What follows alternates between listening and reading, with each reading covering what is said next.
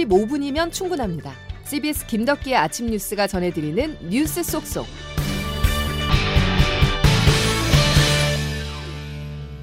여러분 안녕하십니까? 2월 16일 김덕기 아침 뉴스입니다. 마치 폭탄이 날아오는 기분입니다. 전기나 가스 등 1월 공공요금 고지서가 각 가정과 사업장에 청구되기 시작했는데요. 기록적인 한파에도 아낀다고 아꼈지만 고지서를 받아드니 큰 부담이 아닐 수 없습니다. 오늘은 서민들의 목소리로 시작하겠습니다. 정혜린 기자입니다. 부산 사하구에 사는 50대 남성 문모 씨는 며칠 전 1월 가스 요금 고지서를 보고 몇 번이나 금액을 다시 확인했습니다. 5인 가구인 문씨 집의 겨울철 가스 요금은 평균 20만 원 정도였는데 이번 달에는 47만 원으로 두 배가 넘게 뛰었기 때문입니다. 어, 가스 요금 일정되는 데는 다 아는데 실제로 그 돈을 부담하는데 시골 때는 부담이 되죠. 많이 나오니까. 장사를 위해 연료를 많이 쓸 수밖에 없는 식당과 목욕탕도 연료비 폭탄에 감당이 안 된다며 울상입니다. 중구에서 목욕탕을 운영하는 60대 남성 이모 씨도 목욕탕 연료비를 아꼈다고 생각했지만 이번 달 가스 요금은 30만 원, 전기 요금은 60만 원이나 늘었다고 토로했습니다. 유료 같은 것들이 오르니까 그러니까 완전히 그 가스비 폭탄을 맞은 거죠. 목욕탕 그만두려고 하는 사람도 많은 많이 들리던데 소문에. 제 같은 거 제가 아끼고 아끼고 아끼고 썼는데도 300이 나오는 거니까. 말로만 듣던 연료비 폭탄이 현실로 다가오자 지역 행정복지센터 등 행정기관에는 요금 감면 등 도움을 요청하는 전화가 빗발치고 있습니다. CBS 뉴스 정혜린입니다. 이처럼 뛰는 물가를 잡기 위해 대통령 주재 올해 첫 비상경제 민생 회의가 열렸습니다. 윤석열 대통령이 강조한 부분은 고통 분담이었는데요. 취약계층 지원과 함께 상반기 공공요금을 최대한 동결하라고 지시했습니다. 이 내용은 조태임 기자가 정리했습니다. 윤석열 대통령은 올해 첫 비상경제 민생회의를 열었습니다. 단연 화두는 난방비. 정부는 난방비 폭탄 대책으로 등유, LPG를 사용하는 기초생활수급자와 차상위계층 19만 가구에도 도시가스 및 지역 난방 이용자와 같은 수준의 난방비를 지원하기로 했습니다. 지금까지 등유와 LPG를 이용하는 취약계층은 지원 대상에 빠져 사각지대에 놓여 있다는 지적이 있었습니다. 정부는 또 난방비 인상을 비롯한 높은 물가로 인한 부담을 덜기 위해 상반기 도로 통행료, 철도 요금 등 중앙정부 차원의 공공요금을 동결하기로 했습니다. 공공요금은 최대한 상반기 동결 기조로 운영을 하고 지방정부도 민생의 한 축으로서 지방 공공요금 안정을 위해 함께 정부는 또 통신비 부담도 낮추기 위해 5G 중간요금제 출시를 상반기 중으로 이끌어내기로 했습니다.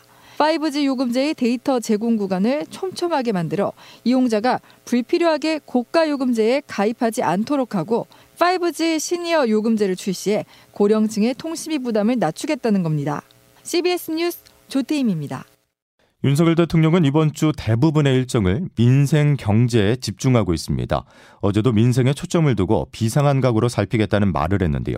윤 대통령의 이런 행보 지지율과 무관하지 않다는 해석입니다. 김중호 기자입니다.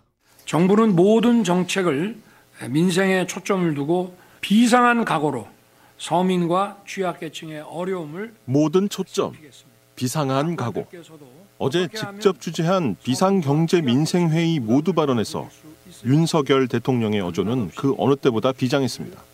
애초에 비공개로 진행하려던 회의였지만 대통령실은 돌연 막판에 윤 대통령의 모두 발언을 생중계로 전환했습니다. 윤 대통령은 이번 주 내내 전국 각지를 돌며 민생 행보를 예고했습니다. 엊그제 청주시장을 방문해 상인들 모두 이렇게 고생하시는데 제가 더 열심히 해야 하지 않겠냐고 다짐했고 지난 월요일에는 은행들의 고금리 돈잔치를 신랄하게 비판하기도 했습니다. 대통령의 민생 올인 배경에는 역시 낮은 지지율이 있다는 분석에 힘이 실립니다. 최근 여론조사에서 국정 지지도가 30%대 초중반까지 밀리고 부정평가가 60% 안팎으로 급등하면서 대통령실의 위기감은 고조되고 있습니다. 시끄러운 여당 당대표 선거에 대해서는 일절 언급하지 않으며 거리를 둔 것도 지지율을 의식한 선택으로 보입니다. CBS 뉴스 김주호입니다. 한계도 분명합니다. 서울시가 정부 기조에 발맞춰 지하철과 버스 요금을 최대 400원 인상하는 방안을 하반기로 미뤘습니다. 하지만 서울시는 인상 시기를 조정했을 뿐 인상 자체는 불가피하다는 입장인데요. 서울교통공사는 코로나19와 노약자 무임승차로 인해서 2021년 9,385억 원의 손실을 기록했습니다. 오세훈 서울시장입니다. 또 현행 법상 정부에 의해서 혹은 국회에 의해서 원칙이 정해지지 않으면 큰 틀에서 해법이 마련되기 힘든 그런 그 법체계 하에 있기 때문에 중앙 정부가 일정 부분 도와줘야 된다는 게 조삼 모사라는 지적 속에 앞으로 오 시장은 정부의 무임승차 손실 보전 지원을 더 적극적으로 요구할 거란 전망입니다. 혼란한 정치권 소식으로 이어가겠습니다. 민주당 이재명 대표를 향한 검찰의 구속영장 청구가 초읽기에 들어갔습니다. 검찰은 이 대표가 사실상 진술 거부권을 행사했다는 점과 친 이재명계 좌장인 정성호 의원이 구속된 측근들에게 회유성 발언을 한 점 등을 고려해 증거 인멸을 들어 구속영장을 청구할 것으로 보입니다. 김승모 기자의 보도입니다. 검찰이 이르면 오늘 위례 신도시와 대장동 개발 비리 의혹 등과 관련해 더불어민주당 이재명 대표에 대해 구속영장을 청구할 전망입니다. 그제 검찰은 추가 수사 없이 금명간 구속영장 청구 필요성을 포함해 추가 수사 절차 등을 결정할 것이라고 밝혔습니다. 검찰은 이 대표에게 부패방지법과 배임 혐의 등을 적용하고 성남FC 후원금 강요 의혹도 함께 묶어 구속영장을 청구할 것으로 보입니다. 검찰 방침에 이재명 대표는 제가 어디 도망간답니까라며 이해가 안 된다고 맞받아쳤습니다. 야당 대표를 향한 구속영장 전국에서 같은 당 정성호 의원의 이른바 특별면회가 회유설 논란에 휩싸였습니다. 정 의원은 지난해 12월 이화영 전 경기도 평화부지사와 김용 전 민주연구원 부원장에 이어 지난달에는 정진상 전 민주당 대표실 정무조정실장을 장소 변경 접견 이른바 특별면회 방식으로 접견했습니다. 한동훈 법무부 장관은 정 의원의 발언이 매우 부적절하다고 날을 세웠습니다. 수사받고 있는 공범에 대해서 알리바이를 만들어라 이런 말은 누구도 하면 안 되는 것이고 대단히 부적절한 것입니다. 반면에 정진상 전 실장 등 관련자들은 의혹을 부인했고 정 의원도 의혹을 일축했습니다. 재판 앞두고 있는 상황에서 그 이재명과의 관계라 대표 관계에 있어서 제가 보 회유하거나 할 그런 관계가 아니죠. 여기에 민주당은 정 의원의 접견 보도 배경에 검찰의 고의적인 자료 유출이 있다고 보고 검찰 관계자들을 고위공직자 범죄수사처에 고발했습니다. CBS 뉴스 김승모입니다. 국회로 이재명 대표 체포동의안이 넘어오면 그때부터는 야당의 시간입니다. 자신들의 손으로 이 대표의 신병 처리 방향을 결정해야 하는데요. 민주당은 고심을 거듭하고 있습니다. 부결로 당론을 정하자니 방탄 비판이 걱정되고 자유투표에 맡기자니 이탈표가 우려되는 것이죠. 딜레마에 빠진 야당 분위기 허지원 기자가 취재했습니다. 위례 대장동 개발 특혜 의혹을 수사 중인 검찰이 이르면 오늘 중 더불어민주당 이재명 대표에 대한 구속영장을 청구할 것이란 전망이 우세합니다. 영장이 청구되면 체포동의안이 국회로 제출되는데 재적의원 과반수 참석에 과반수 찬성으로 결정됩니다. 이에 민주당은 표결에 대비해 비명계 내부 단속에 신경이 곤두선 모양새입니다. 민주당 내에서는 체포동의안이 부결될 것으로 전망하는 분위기지만 인사와 관련된 표결은 무기명으로 이루어지기 때문에 섣불리 결과를 예단할 수 없습니다. 게다가 정의당 역시 국회의원의 불체포 특권을 내려놓자는 게 당론이라면서 이 대표에 대한 체포동의안 찬성 가능성을 시사했습니다. 민주당 내에서도 비이재명계를 중심으로 소신 발언이 나오는 상황에 이 대표는 최근 이원욱, 전해철, 김종민 의원 등 비명계 의원들을 개별적으로 만나 달래기에 나선 것으로 확인됐습니다. 다만 체포동의안 부결을 당론으로 채택하는 방안과 관련해 민주당 이모경 대변인은 체포동의안이 결정되지 않은 상황에서 사전에 논의하는 건 어불성설이라며 일축했습니다. CBS 뉴스 허주원입니다. 국민의힘 전당대회를 앞두고 당대표 후보들 간의 첫 TV 토론이 어제 펼쳐졌습니다. 김기현, 안철수, 천하람, 황교안 네 후보가 치열하게 서로의 약점을 파고들었습니다. 서민선 기자가 보도합니다.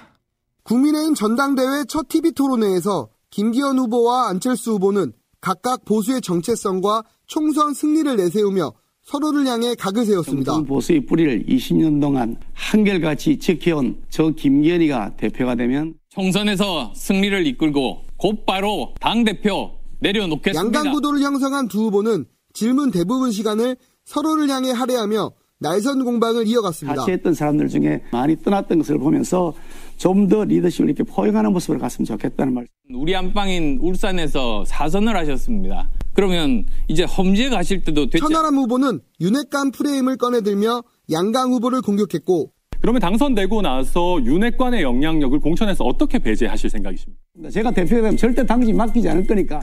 황교안 후보는 김 의원의 KTX 특혜 의혹과 KTX 울산 역세권 연결도로 관련 의혹 안 의원의 이념 정체성을 공격했습니다. 여러 당을 만드는 당마다 다 망가뜨리고 헌신의 생활을 살아왔습니다. 첫 TV 토론을 마친 후보자들은 오늘 광주에서 세 번째 합동 연설회에 나섭니다. CBS 뉴스 서미선입니다. 분향소 철거 여부를 놓고 평행선을 달리고 있는 헬로윈 참사 유가족과 서울시가 일단 충돌은 피했습니다. 잦은 철거 기한이 만료됐지만 서울시가 즉각 행정 대집행 절차에 착수하진 않았는데요. 유족 측은 계속해서 자리를 지키겠다고 밝혔습니다. 보도에 김구현 기자입니다. 밤이 깊도록 서울광장에 설치된 헬로윈 참사 분향소의 불은 꺼지지 않았습니다. 유족들은 분향소 옆에 마련된 상황실에서 서로 돌아가며 자리를 지키고 늦은 시간 조문을 찾아온 시민들을 맞이하고 있었습니다. 서울시가 분향소 자진 철거를 요청한 시한은 어제 오후 1시. 그렇지만 유족들은 서울시가 위법한 공권력 행사로 참사에 대한 기억과 추모를 지우려 한다면서 자진 철거를 거부하고 있습니다. 서울 광장 분향소에서 희생자들을 시민들과 함께 기억하고 추모하고 싶습니다. 우리 유가족들은 앞으로 시청 광장 분향소를 지키기 위해 모든 역량을 집중할 것입니다. 서울시는 어제 입장문을 통해 유족 측이 대화 자체를 거부하고 있어 유감이라며 부득이하게 행정 대집행, 그러니까 강제 철거에 착수할 수밖에 없다는 입장을 밝혔습니다. 양측이 팽팽하게 대립하면서 분향소 주변의 긴장감이 높아지는 상황에서 어제 낮 한때 유족들은 분향소 주변에 차단벽을 설치하는 경찰과 충돌해 한 명이 부상당하기도 했습니다. 진상규명과 책임자 문책 처벌 등을 요구하는 유족들과 더 이상 불법 시설물을 방치할 수 없다는 서울시 간 갈등의 골만 깊어지는 가운데 경찰은 분향소 주변에 만일의 사태를 대비해 경찰 6, 700명을 배치했습니다. CBS 뉴스 김구현입니다. 다음 소식입니다. 정찰 풍선 사태를 둘러싼 미국과 중국 간의 핑퐁 게임이 이어지고 있습니다. 일본도 군사적 목적을 가지고 발을 담궜는데요. 그런데 이번 사태와 전혀 상관이 없을 것 같던 우리나라에도 불똥이 튀었습니다. 베이징에서 임진수 특파원이 보도합니다. 미국이 최근 북미 지역에서 격추시킨 세 대의 비행체가 중국의 정찰 풍선이 아닐 가능성이 높다는 발표가 나오자 중국 정부가 다시 공세 수위를 높였습니다. 중국 왕원빈 외교부 대변인은 어제 브리핑에서 미국이 고고도 풍선을 보내 신장과 티베트 등 자국 영토를 비행했다고 주장했습니다. 그동안 공개하지 않은 구체적인 정찰 지역을 공개하며 반격에 나선 겁니다. 또 미국이 이번 사태로 중국 기업들을 제재하기로 하자 자신들 역시 미국 기업을 제재하겠다며 보복 조치도 예고했습니다. 이렇게 정찰 풍선 사태로 미중 간 핑퐁 게임이 진행되고 있는 가운데 일본도 자국 영토에 풍선이 발견됐고 중국의 재발 방지를 요구했다며 참전 의사를 밝혔습니다. 한편 정찰 풍선이 발견된 적이 없는 우리나라도 뜻하지 않게 이번 사태에 불똥이 튀었습니다. 중국 정부가 이틀 전 우리 주중 대사를 통해 한국 측이 옳고 그름을 제대로 가리라고 요구한 겁니다. 이는 조현동 외교부 차관이 워싱턴에서 정찰 풍선과 관련해 미국의 입장에 동의하는 듯한 발언을 한 것에 대한 항의 표시로 해석됩니다. 베이징에서 CBS 뉴스 임진수입니다. 우리나라 이어서 중국도 단기 비자 발급 제한 조치를 해지하기로 결정했습니다. 주한 중국 대사관은 오는 18일부터 한국 국민을 대상으로 단기 비자 발급을 재개한다고 어제 밝혔습니다. 하지만 중국이 한국으로의 단체 여행을 허가하지 않고 있고 한중 간 항공편도 여전히 동결된 상태여서 두 나라 간의 왕래가 본격화하기까지는 시간이 더 걸릴 것으로 보입니다. 김덕기 아침 뉴스 함께하고 계십니다. 기상청 연결해서 자세한 날씨 알아보겠습니다. 김수진 기상 리포터 전해주실까요? 네, 어제 동해안을 중심으로 최대 25cm 안팎의 엄청난 폭설이 쏟아졌는데요. 이제 이 지역의 눈은 대부분 그쳤습니다. 다만 오늘은 오후까지 수도권과 강원 영서, 충청 북부를 중심으로 한때 비나 눈이 조금 내리는 곳 있겠고요. 그 밖에 제주도는 오늘 낮까지, 남해안은 오늘 아침부터 오후 사이 비나 눈이 조금 오락가락 이어지는 곳이 있겠습니다. 예상 적설량은 제주 산지에 1에서 5cm, 수도권, 강원 영서, 충청 북부에 1cm 미만이 되겠고 예상 강 강우량도 대부분 1mm 미만으로 적은 양이 될 것으로 보입니다. 다만 빙판길 미끄럼 사고에 여전히 각별히 유의하셔야겠습니다. 이런 가운데 오늘 아침 기온 어제보다 높게 출발하고 있는데요. 낮 최고 기온 서울 대전 5도, 원주 4도, 광주 7도, 대구 8도의 분포로 남부지방은 어제와 비슷하겠지만 중부지방은 어제보다 낮아서 쌀쌀하겠습니다. 다만 내일부터는 다시 날이 포근해지겠고요. 이번 주말 휴일 사이에는 전국에 다시 비나 눈 소식이 있습니다. 날씨였습니다.